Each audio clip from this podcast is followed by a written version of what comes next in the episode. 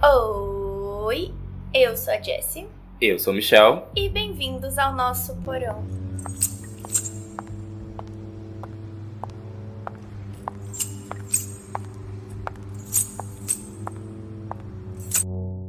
Estamos aqui para falar de BBB 2021. Mentira. Estamos aqui para falar de canibalismo. Se você, inclusive, não ouviu os nossos outros episódios, faz favor, dá um pause aqui, vai lá na playlist, porque eles estão sensacionais, não é porque a gente fez, não.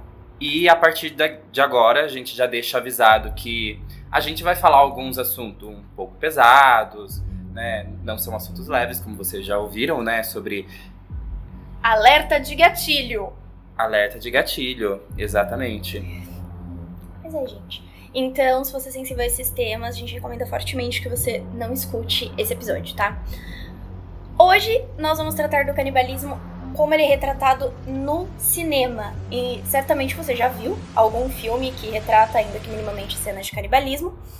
E ele é sim, caso você não saiba, um subgênero do cinema, o, o cinema canibal, o cannibal movie. Ele surgiu associado ao cinema de exploitation, tendo as cenas mais apelativas, como sexo, violência, como principal chamariz para o público lá na década de 80. E com a chegada do novo milênio, os filmes sobre canibalismo eles renovaram a sua estética e também a sua linguagem, destacando-se bastante no cenário underground. Para começar, a gente já vai falar os filmes que deram origem, entre aspas, né, deram pontapé inicial para esse subgênero. Né? Então, dois filmes da década de 60 que eles foram os responsáveis por promover essa invasão desses comedores de carne humana que vieram no, nos anos seguintes, né? Principalmente nos anos 70 e 80.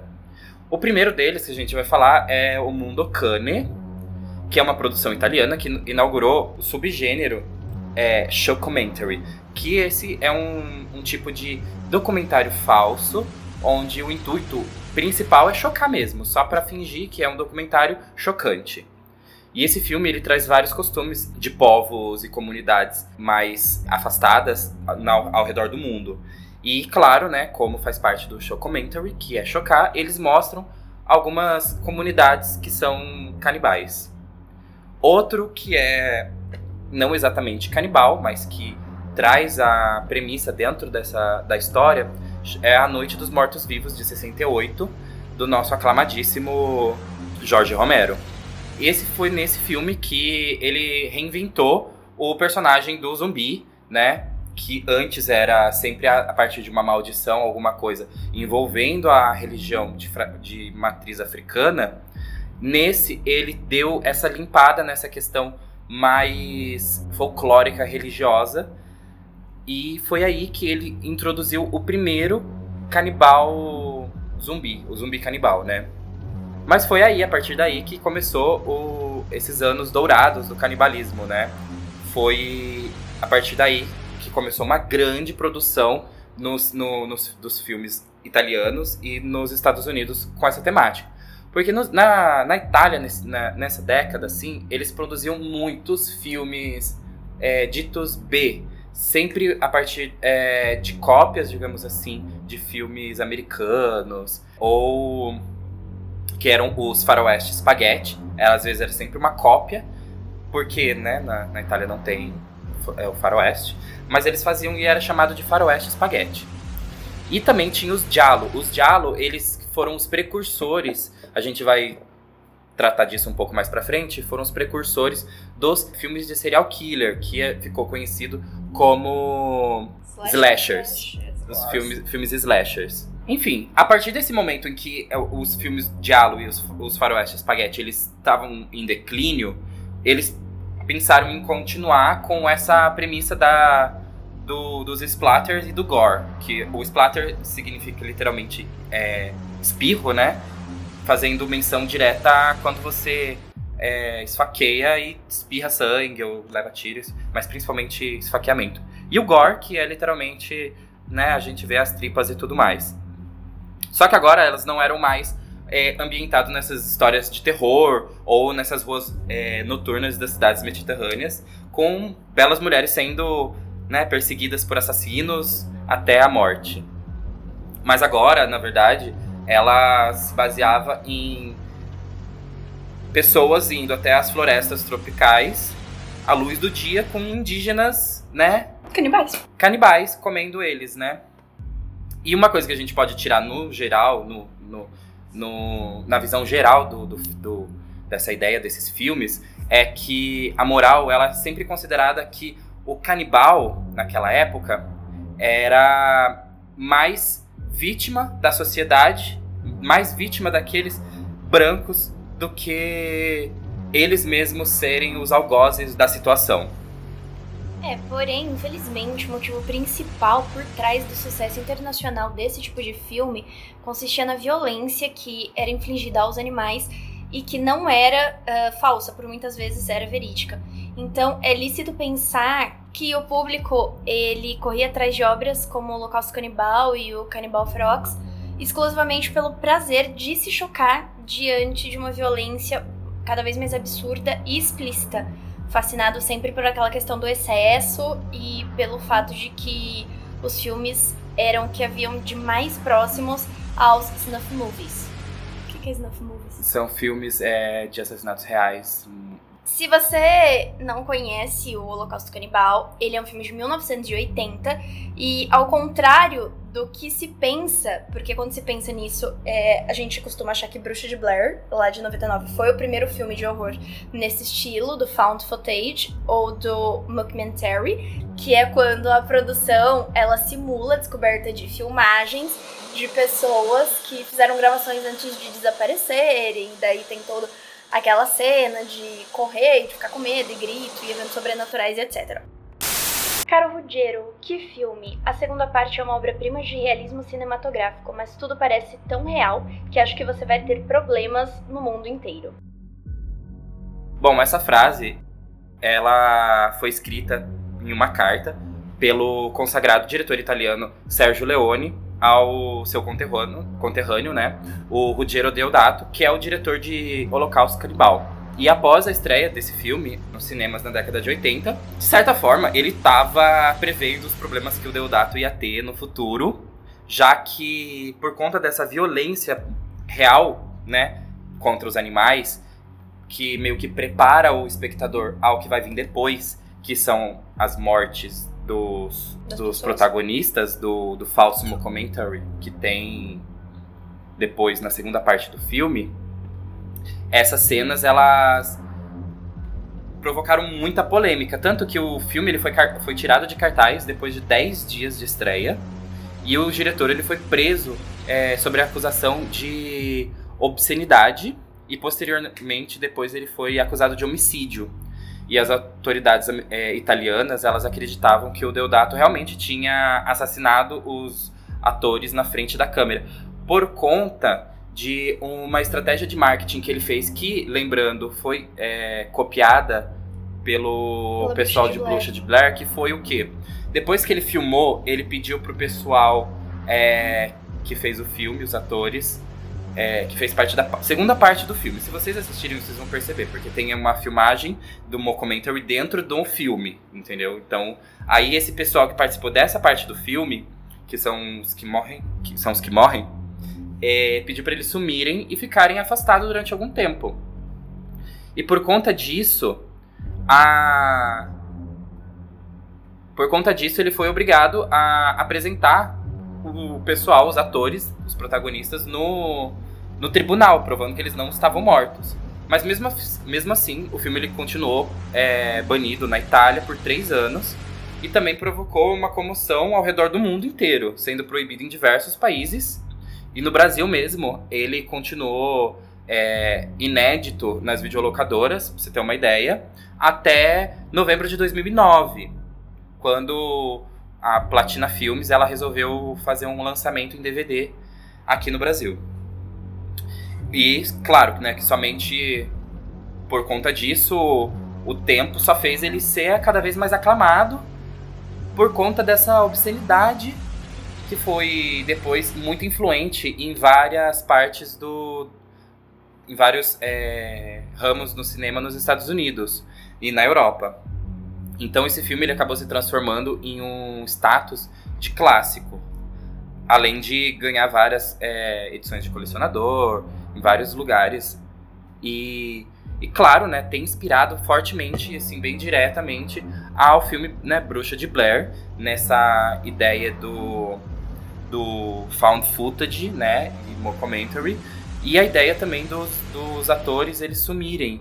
Só que no caso da Bruxa de Blair deu um pouquinho errado na questão pros atores, porque depois que eles sumiram e eles fizeram aquela página na internet, fazendo toda aquela questão de tipo, eles tinham sumido de verdade, é, você procurava por eles, eles sempre apareciam mortos, é, como se eles tivessem morrido e tudo mais. Tanto que os atores, eles nunca mais conseguiram trabalhar depois. É, eles realmente sumiram, entendeu? Assim, a carreira deles acabou. Total. E uma coisa que a gente pode pensar é que, assim, no filme, é, na frente das câmeras, os documentaristas eles eram muito idealistas e tudo mais, mas por trás da, das câmeras, o que eles sabiam que eles seriam editados, você vê o quão sádicos eles eram. Esse mérito do Holocausto Canibal, que é conhecido como o filme mais polêmico e controvertido de todos os tempos, é, inclusive, como o Michel já disse, banido de vários países, é, levou o Ruggiero Deodato aos tribunais ao ser acusado de realizar um snuff movie, ou seja, um filme que é um assassinato real realizado para fins lucrativos de entretenimento. É, no filme, a equipe de filmagem agride os indígenas de todas as formas possíveis. Ou seja, o maior impacto do Holocausto Canibal foi deslocar a barbárie dos índios canibais para os jovens cineastas em si, porque eles praticaram todos os tipos de crueldade aos indígenas em busca de um documentário que fosse impactante para o público. A cena é, da câmera que fica gravando depois da morte do último personagem foi inventada nesse filme. E o resultado foi a vingança dos nativos contra uma nova espécie de monstro, que é o homem civilizado. O que traz, inclusive, aquela questão de até onde as pessoas vão para ganhar mídia, para ganhar status, né? Começou no cinema e hoje tá aí com as redes sociais, que tive as pessoas fazerem várias idiotices. É, esse filme ele explicita muito essa questão, porque a gente vai pensar assim, o filme ele começa com essa ideia de primeiro eles encontraram esse começa com o cara, um pesquisador indo atrás desses é, documentaristas que sumiram e ele acaba encontrando lá a tribo que foi que comeu o pessoal, né? Porque eles foram mortos e, e comidos mesmo de forma literal. Aí o que acontece? Só que daí depois eles encontrarem o, todos os pertences e as coisas deles. E esse cara, ele é um antropólogo, provavelmente, porque ele sabia como chegar e conversar. Ele foi bem recebido por todas as tribos. Ele não foi maltratado em momento nenhum.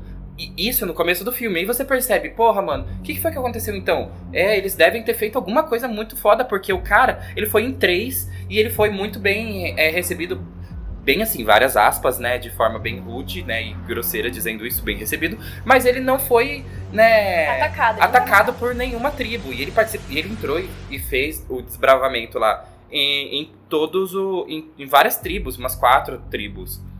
Aí quando ele volta, ele começa a editar e ver a fita de que foi gravada pela equipe, a primeira lá que sumiu, que foi que ele foi atrás. Que você começa a ver as barbáries que eles fizeram. Eles, é, mataram vários indígenas, eles, eles mataram várias pessoas, assim, dentro da, da, Eles colocaram fogo dentro da, da oca de um monte de pessoas, gente. Só spoiler, pra. Spoiler alert. Não, mas só é. pra entretenimento. É que há uma inversão muito grande aí, porque você vai atrás de algo que teoricamente seria considerado horrível, né? Que são uma tribo de canibais só que na verdade, quem é horrível é quem tá indo atrás deles, entendeu? Para fazer toda a barbárie, toda a violência em prol de se autopromover, que é infelizmente o que a gente vê até hoje. É, e esse filme, ele explicita bem essa parte do sensacionalismo, porque ele não só tava editando esse filme, como é, ele estava trabalhando por uma companhia que, de televisão que queria lançar o lançar o, fi, o filme na televisão como um documentário mesmo e mostrando tudo. Só que acaba que no final eles veem o filme e percebem que o quão chocante e terrível aquilo foi. E uma passagem do, fi do filme que eles vão entrevistar os pais e os parentes das pessoas. A maioria deles eram pessoas horríveis, horrorosas, sabe? É, só assim, isso explicita muito essa questão do tipo, quem realmente foi o canibal nesse momento, né? Quem realmente foi o selvagem nesse Sim, momento. É, selvagem. É, é um filme muito forte, assim, até pra, pra para adeptos, assim, para pessoas que gostam do gênero.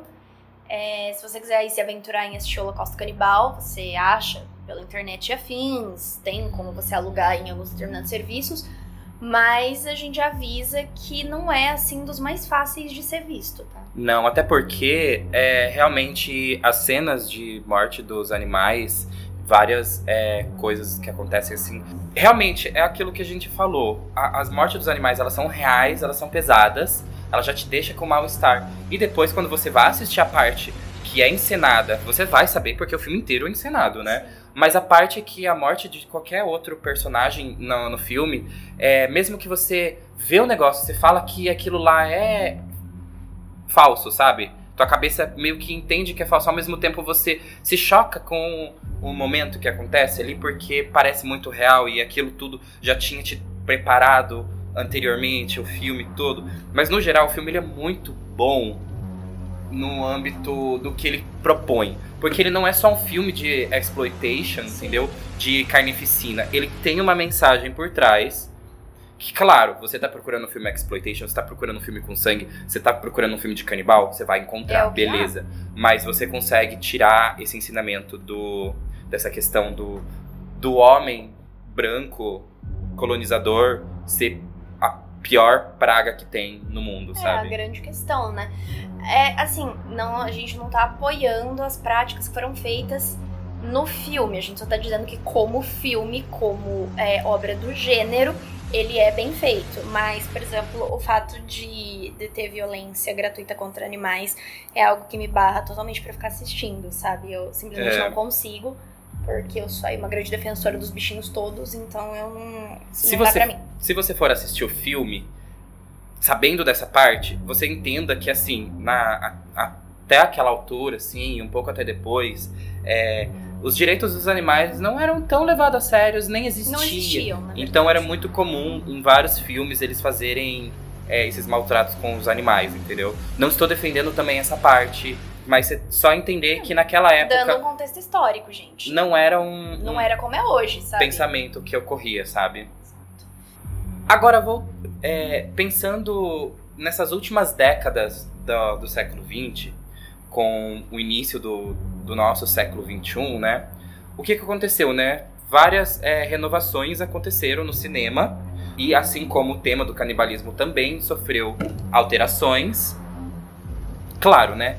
Mas agora ela veio pensar e subverter a fronteira entre o civilizado e o selvagem, entre o eu e o outro, como uma outra forma, como um, como percebemos o cenário atual, que é um é, crescente número de filmes que lidam com essa temática, ela vem através do viés. Ele não quer mais saber dessa questão de canibais que são indígenas. Não, agora o nosso canibal ele é um canibal da sociedade, é um canibal da selva de pedra, não mais da selva Não é mais selvagem, agora ele é civilizado na teoria, né? Então, a gente for pensar, agora ele é um ser da, da sociedade pós-industrial, ele não vai ser mais o selvagem que você não vai conseguir falar e não sei o que tem. Não, agora ele já tem uma mente fria e calculista. Então a gente começa a entrar na seara do serial killer. Então a gente pensa nesses comedores de seres humanos é, de outra forma.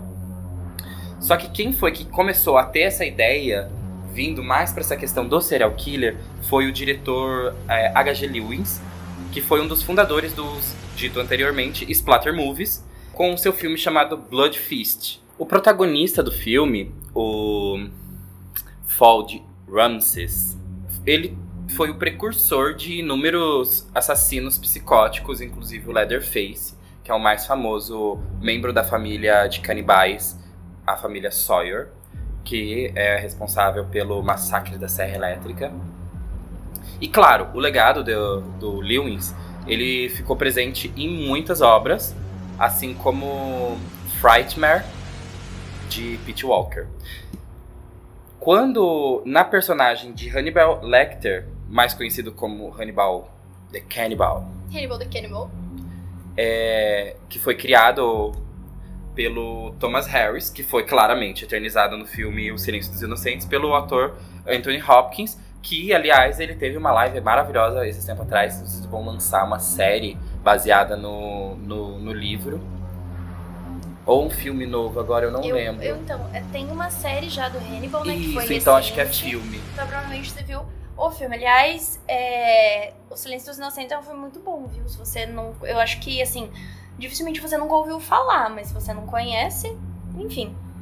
Tá aí. É, outra coisa muito presente é, como discurso crítico aí nos filmes é com a questão da sexualidade. Ou seja, na verdade, com a exploração sexual. Porque não poderia ser de outra forma. Porque os filmes de exploitation e pornografia são relegados ao status de para cinema. Então, eles são formas de artes consideradas perigosas, contrárias ao dito bom gosto, tá? Por serem termômetros sociais, porque eles dizem respeito à forma como o homem lida com o seu próximo. E aqui, abrindo um adendo só para dizer que nós somos totalmente contra a pornografia, tá? E a filmes pornográficos e a indústria da pornografia, porque, enfim, por razões óbvias. Não apenas da, da pornografia, da indústria pornográfica, mas assim, de como ela é moldada hoje em dia. Porque nada contra a quem produz esse filme, quem, quem participa, né, quem é ator é, nos filmes, mas como a pornografia é moldada hoje em dia, né, e molda, é que faz mal. Então, sim, ela pode ser renovada e continuar sendo, porque eu acho que é um hábito. É, fazer sexo, assistir sobre isso, não deveria fazer mal, mas como isso carrega muitas coisas e transforma a mentalidade de quem assiste, que faz mal. Então, é ou deixa de existir ou, ou se reforma. se reforma. Porque há muita exploração, há muita agressão física, há muita violência sexual com os atores, principalmente com é, as mulheres. Então é muito complicado. Poderia sim ser um gênero assim muito mais belo e muito menos agressivo, porém na forma como ele existe hoje é extremamente complicado, principalmente aí na parte da pornografia heterossexual. É, falando disso, o ator DJ, o Ballard, ele diz na introdução do Crash, né, que é o romance dele. Em certo sentido, a pornografia é a forma mais política de ficção, pois aborda como usamos e exploramos uns aos outros, do modo mais urgente e impiedoso. Entre 2016 e 2017, além do Raw, nós tivemos mais quatro filmes que abordam essa questão do canibalismo. E todos eles traziam um subcontexto sexual como uma crítica ao sexismo. É um filme muito bom, que na verdade é um curta, né? É o primeiro capítulo do The XX, que é de 2017, está disponível na Netflix. Que, é... aliás, é muito bom. É, não, é perfeito. Ele é um filme. É um, é um é um filme, assim, é um compilado de vários curtas, todos dirigidos por mulheres. Uhum. E todos com temas centrados no feminino. Então, assim, vale muito a pena. É um filme muito bom, a gente recomenda que você assista. Esse primeiro curta, ele se chama é, The Box, né, eu acho. E ele traz uma mãe que se vê devorada pelo marido e pelos filhos dela durante o jantar o que evidencia a exclusão da figura materna nas principais dinâmicas familiares e resultando talvez na mais da mais recente emancipação feminina. Esse é um curta que ele mexe muito com a sua cabeça porque é, vou dar um pequeno spoiler, tá? Ele começa com um dos filhos do casal, de uma família lá tradicional, é, sentado no metrô ao lado de um senhor, e esse senhor segura uma caixa, por isso que o conto se chama The Box, e ele olha dentro dessa caixa. E a partir do que dele olhar dentro dessa caixa, ele decide parar de comer e isso vai afetando a família ao longo aí da produção. Então você fica muito, meu Deus, o que tinha na caixa, o que tinha na caixa, mas o foco não é a caixa em si, tá? Depois nós temos o The Bad Batch de 2016, que foi traduzido como Amores Canibais, né, que é da Ana Lily e se passa num futuro distópico em que as pessoas são consideradas danosas para a sociedade, que são consideradas danosas para a sociedade americana, são exilados num lugar chamado Lote Defeituoso, onde uma das tribos que habitam, né, ali, praticam o canibalismo. A Arlen, que é a protagonista do filme, ela é capturada e é parcialmente devorada. E a jovem, inocente e belíssima Jessie de The Neon Demon, também de 2016. Ingressa ali no mundo da moda, é, em uma Los Angeles bem glamourosa, porém também bem sombria. E as suas adversárias, num ato de inveja extremo, decidem interromper a carreira dela, cana o cadáver da, da Jessie. Um... Pela questão sexual, sempre a gente fala, principalmente no Brasil, a gente tem essa questão do, do vou comer, a conotação sexual do, da palavra comer. Então, se a gente for pensar, esse ato, como eu já disse também no episódio passado, o comer é um ato sexual. Se alimentar é um ato sexual, tanto para o homem quanto para a mulher, ou para qualquer animal. Ele é muito ligado à questão é, sexual. Então, se a gente for pensar, o ato de comer ele impõe sempre essa questão do sexual. A questão é que assim, a gente sempre tem muito essa. Ah, que mulher gostosa, que colchão, que peitão, sabe? Então a gente sempre, a gente sempre é, atribui. É... Comida, sexo, sexo, comida é... são atividades que trazem satisfação.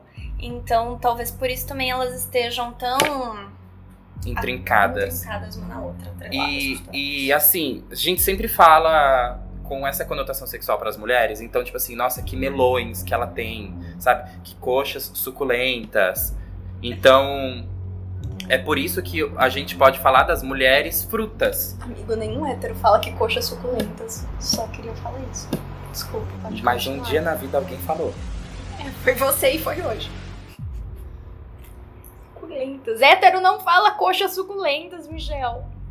Continua. Por Mulher exemplo, fruta. Por exemplo, no mercado publicitário, é, a gente pode perceber muito que eles enaltecem o tipo de mulher gostosa, a mulher filé, sabe? Recorrendo sempre a termos, como dito já, coxuda, peituda.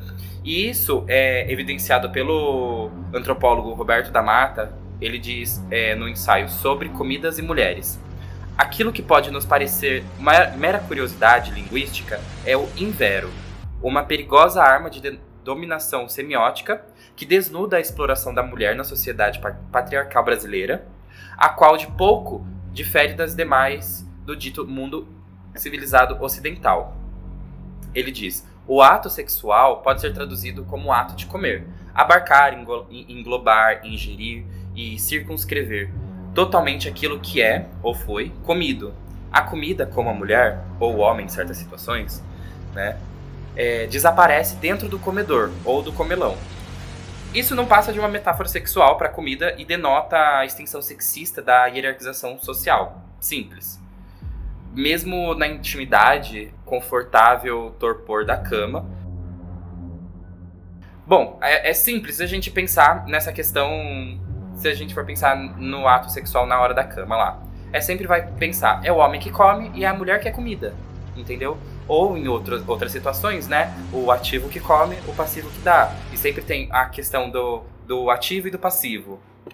Bom, voltando a falar de Raw, que no Brasil foi traduzido como grave, é, a personagem principal, a Justine, ela é uma caloura da faculdade de veterinária. E ela, sim, ela é uma garota jovem, revigorante, pura, virgem. É uma garota garotinha. Vegetariana e iludida. E assim, para ela, abandonar as restrições da casa e da família, ela, em prol da estadia no campus, universitário, não é exatamente uma experiência muito agradável para ela. Ou para qualquer um, né? Poderia esperar. Nossa! É, porque não é muito fácil sair da aba dos pais, simplesmente, se você tem uma boa relação é, com não eles. Não é, principalmente para alojamento estudantil, que tá tudo craquelado. Exatamente ela começa a lidar com várias mudanças drásticas na vida dela a partir do, da, do primeiro ato do filme, onde ela sofre o famoso trote da faculdade, onde ela é obrigada não só a comer carne crua, e isso ela sendo vegana, vegetariana, é, ela recebe um banho de sangue. E a partir daí, assim, a vida dela começa a mudar, porque ela percebe que ela precisa comer carne é, para sobreviver. Só que não só isso, é, parece que tem um momento muito. Sabe aquele momento de virada que você começa a perceber? É, ah, meu Deus, ela está amadurecendo, ela está virando uma mulher fatal, ela está virando mulher. Isso que o filme ele aponta muito, porque ela, junto com esse apetite sexual que surge junto com a fome, dessa fome carnívora, ela começa a se tornar mais socialmente abominável, porque ela começa a ficar estranha e ter muitos é, ataques de raiva e outras coisas assim. Primeiro ela tenta comer carne de animal cru, né? Mas depois ela começa a devorar outros seres humanos, o que é claramente contra a lei, porque ela vira uma assassina, né? Bom, o que a gente pode tirar de Raw, né? O dito filme formulinha de filme adolescente, só que sem aquele drama de romance, sem aquele drama de. É, um, sem o drama adolescente. Ele foi pegou essa formulazinha do filme adolescente pra, pra uma coisa um pouco mais pesada, um pouco mais é, digamos assim. Sombria. Sombria e palpável. É como se todo aquele drama é, adolescente se transformasse na carne humana que ela tá devorando.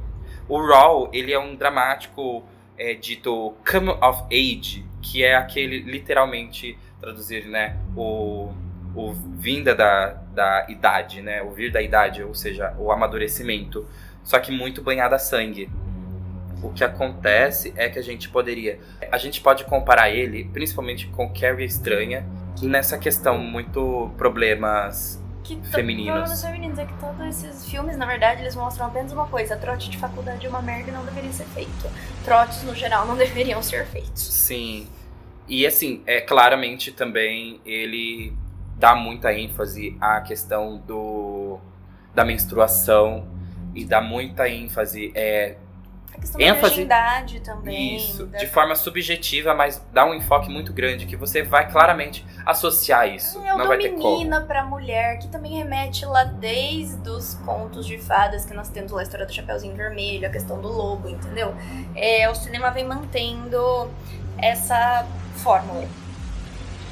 Já em The Woman, que é um filme de 2011, uma mulher selvagem é capturada pelo Chris Clack, que é um pai de família extremamente violento e, oh, extremamente machista. Ao descobrir que a prisioneira que ele capturou é uma canibal, o Chris toma uma decisão. Ele decide que ele vai civilizá-la. E, com base numa história de Jack Ketchum, que inspirou já o, o citado The Box, né, do, do filme XX, o dire diretor Luck McKee, ele soube subverter o conceito inaugurado pelo Cannibal Boom. Aqui a gente não tem um punhado de pessoas civis capturadas por uma tribo canibal, mas sim uma pessoa considerada selvagem inserida no bem mais violento mundo civilizado. A principal etapa no processo de reeducação da selvagem consiste na imposição de uma dieta que seria socialmente aceita ali. Então, violência certamente é o que não falta em The Woman, e não necessita do sangue e do gore que se manifestam em outros filmes para trazer à tona a sua temática, que obrigar a selvagem a comer uma papinha cozida é tão cruel quanto o estupro que vai ocorrer dela em seguida. E de fato, nesses renovados cannibal movies, o ato canibal em si, ele traz à tona reflexões morais e psicológicas de peso muito diferente do que ele trazia lá no seu início. É, o que a gente pode falar, por exemplo, desse filme The Woman é que ele, ele é, de certa forma, um rape and revenge, né? Um, aqueles filmes como é, Speech on Your Grave, que é Doce Vingança em português, ou então A Última Casa da Rua, né? Que é o ou aniversário, aniversário Macabro, que é bem essa questão. Mas ela vem, ele vem trazendo junto com isso, né, essa questão do ela foi, ela é uma selvagem, então ela não é humana. Então ela é, a gente está fazendo um favor para ela de civilizá-la e de trazê-las para cá. Então, se eu vou usar você até você se tornar humana, o que aconteceu antes disso não conta. Então eu vou poder te estuprar, eu vou poder bater em você, eu vou poder abusar de você da, de qualquer forma que eu quiser, porque você não é humana, não é considerada humana. E é o, o supra-sumo do que a gente vem dizendo desde é, o começo, dessa questão do, da representação do quem é o verdadeiro selvagem nisso, entendeu? Porque quando o, o invasor está nas terras indígenas, né, nas terras nativas, é, ele é capturado, mas ele é capturado porque ele estava invadindo um lugar que não deveria estar, ele estava fazendo coisas que ele não deveria estar fazendo, entendeu? E ele estava é, desequilibrando o ambiente natural ali, entendeu? Ou ele estava matando, ou ele estava matando, matando, poluindo e destruindo o habitat que ele que ele está invadindo.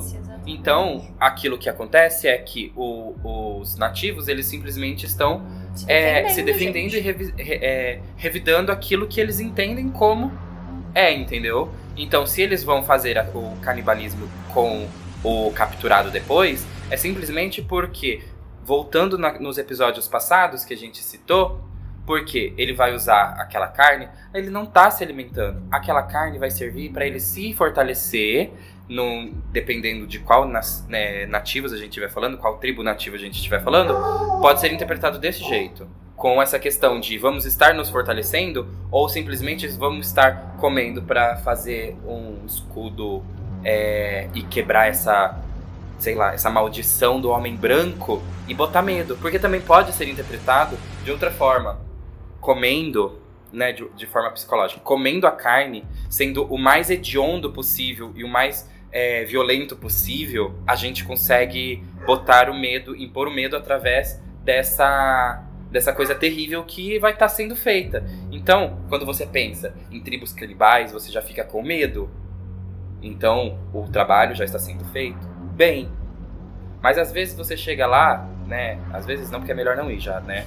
Mas se você for ver de perto, eles não são terríveis assim quanto é pintado a história deles. Gente, eles são canibais, eles são as serial killers cruéis que saem, tipo, matando todo mundo que é humano e aparece na frente deles, tá? É bem, assim, diferente.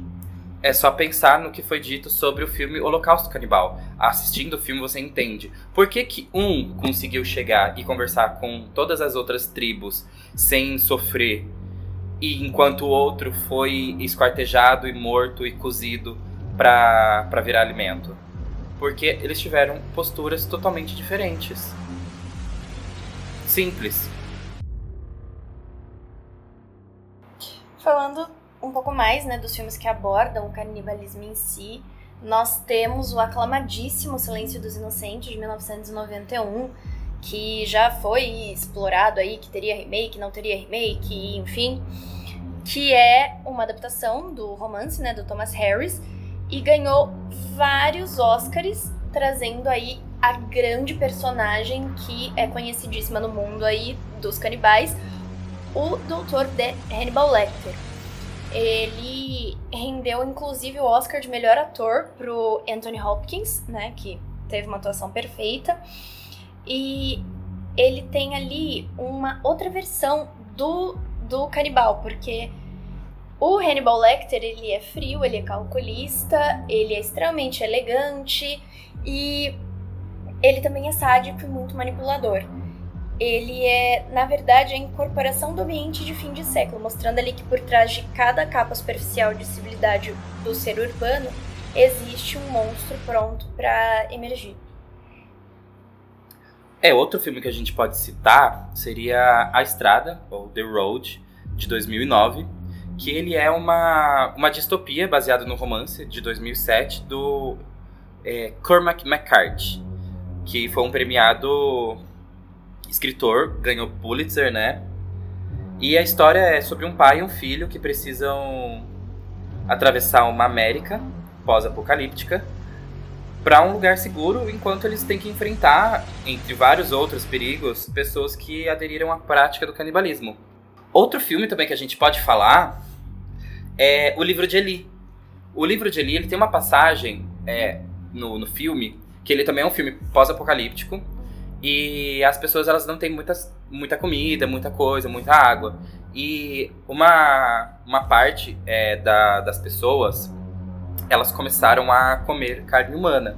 Só que é retratado nesse filme que as pessoas que, come, que comem carne humana elas enlouquecem, elas enlouqueceram. Então, assim, o foco do filme, o livro de Eli, ele não é o canibalismo em si. Mas aparece ali. Mas ele tem essa retratação é, do, dos, de personagens que comem carne humana e eles enlouquecem por conta de algum problema que tem no, no sangue é... da pessoa que faz a pessoa enlouquecer é... e ficar viciada. Porque ali tem uma junção de ciência com ficção.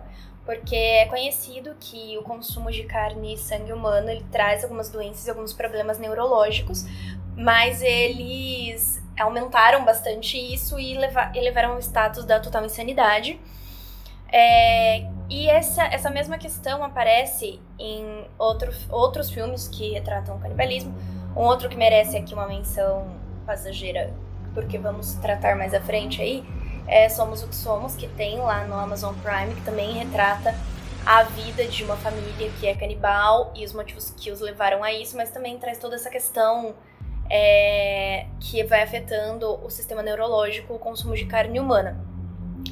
Só que o canibalismo e as práticas de barbárie elas vão bem é, mais além do que só o cinema, porque a gente vê muito disso nos motins e, e rebeliões que a gente presencia. A gente presencia não, porque a gente não tá lá. Que a gente vê aí nos presídios é, brasileiros. Inclusive, o programa da Netflix Prisões Mais Severas do Mundo tem um episódio na, numa prisão de Rondônia em que há um, o, o, o apresentador ele entrevista alguns presos que estavam ali durante os confrontos entre o Comando Vermelho e o PCC e eles falam isso, que muitas das pessoas ali estavam saindo sem cabeça, eles arrancavam o coração de muitas pessoas que estavam morrendo, fazendo aí uma representação à grande barbárie. Claro que não foi consumida a carne, mas enfim, foi arrancada. Acontece, é, eu tava lendo alguns ensaios, né, alguns papers, eles dizem que essa questão da, na rebelião, eles é muito importante quando eles matam alguém fazer alguma coisa que fosse muito atroz, muito horrendo, porque nesse momento que, como eu disse, né, na questão dos, dos nativos, esse isso te deixa, te engrandece dentro lá, você sobe no conceito de, de, de medo, né? Então isso te deixa à frente. Então, em vários, vários, várias rebeliões que acontecem em presídios, assim, eles fazem essas coisas por conta disso, por conta de território. E sim, muitas vezes acontece canibalismo, tanto que em, eu acho que, não sei se foi nessa rebelião que você acabou de falar, mas houve consumo sim de carne humana. Só que também teve alguns outros, eh, nesse momento, que eles partiram e todo todo mundo comeu um pouco. um pouco. porque assim, ninguém seria só é, seria só eles afetados, entendeu? E, e isso vem para isso, é para você é, impor o medo, para você mostrar o quanto é terrível que você pode chegar, entendeu? Exatamente. É, o que não falta são aí relatos de canibalismo, tanto verídicos como ficcionais. Então, tem aí uma gama enorme de filmes, documentários, reportagens e entrevistas que você pode estar procurando, livros também, se você quiser se informar mais e se aprofundar mais sobre esse assunto. O nosso episódio de hoje vai ficando por aqui. Espero que vocês tenham gostado. Não se esqueçam de nos seguir nas redes sociais, seguir o nosso Instagram. Se você conhece mais algum filme quer recomendar pra gente, manda lá no direct que a gente tá sempre respondendo. Um beijo para todo mundo e até o próximo episódio. Tchau! Vamos comer, vamos comer, João, vamos comer, vamos comer. Maria, se tiver, se não tiver, então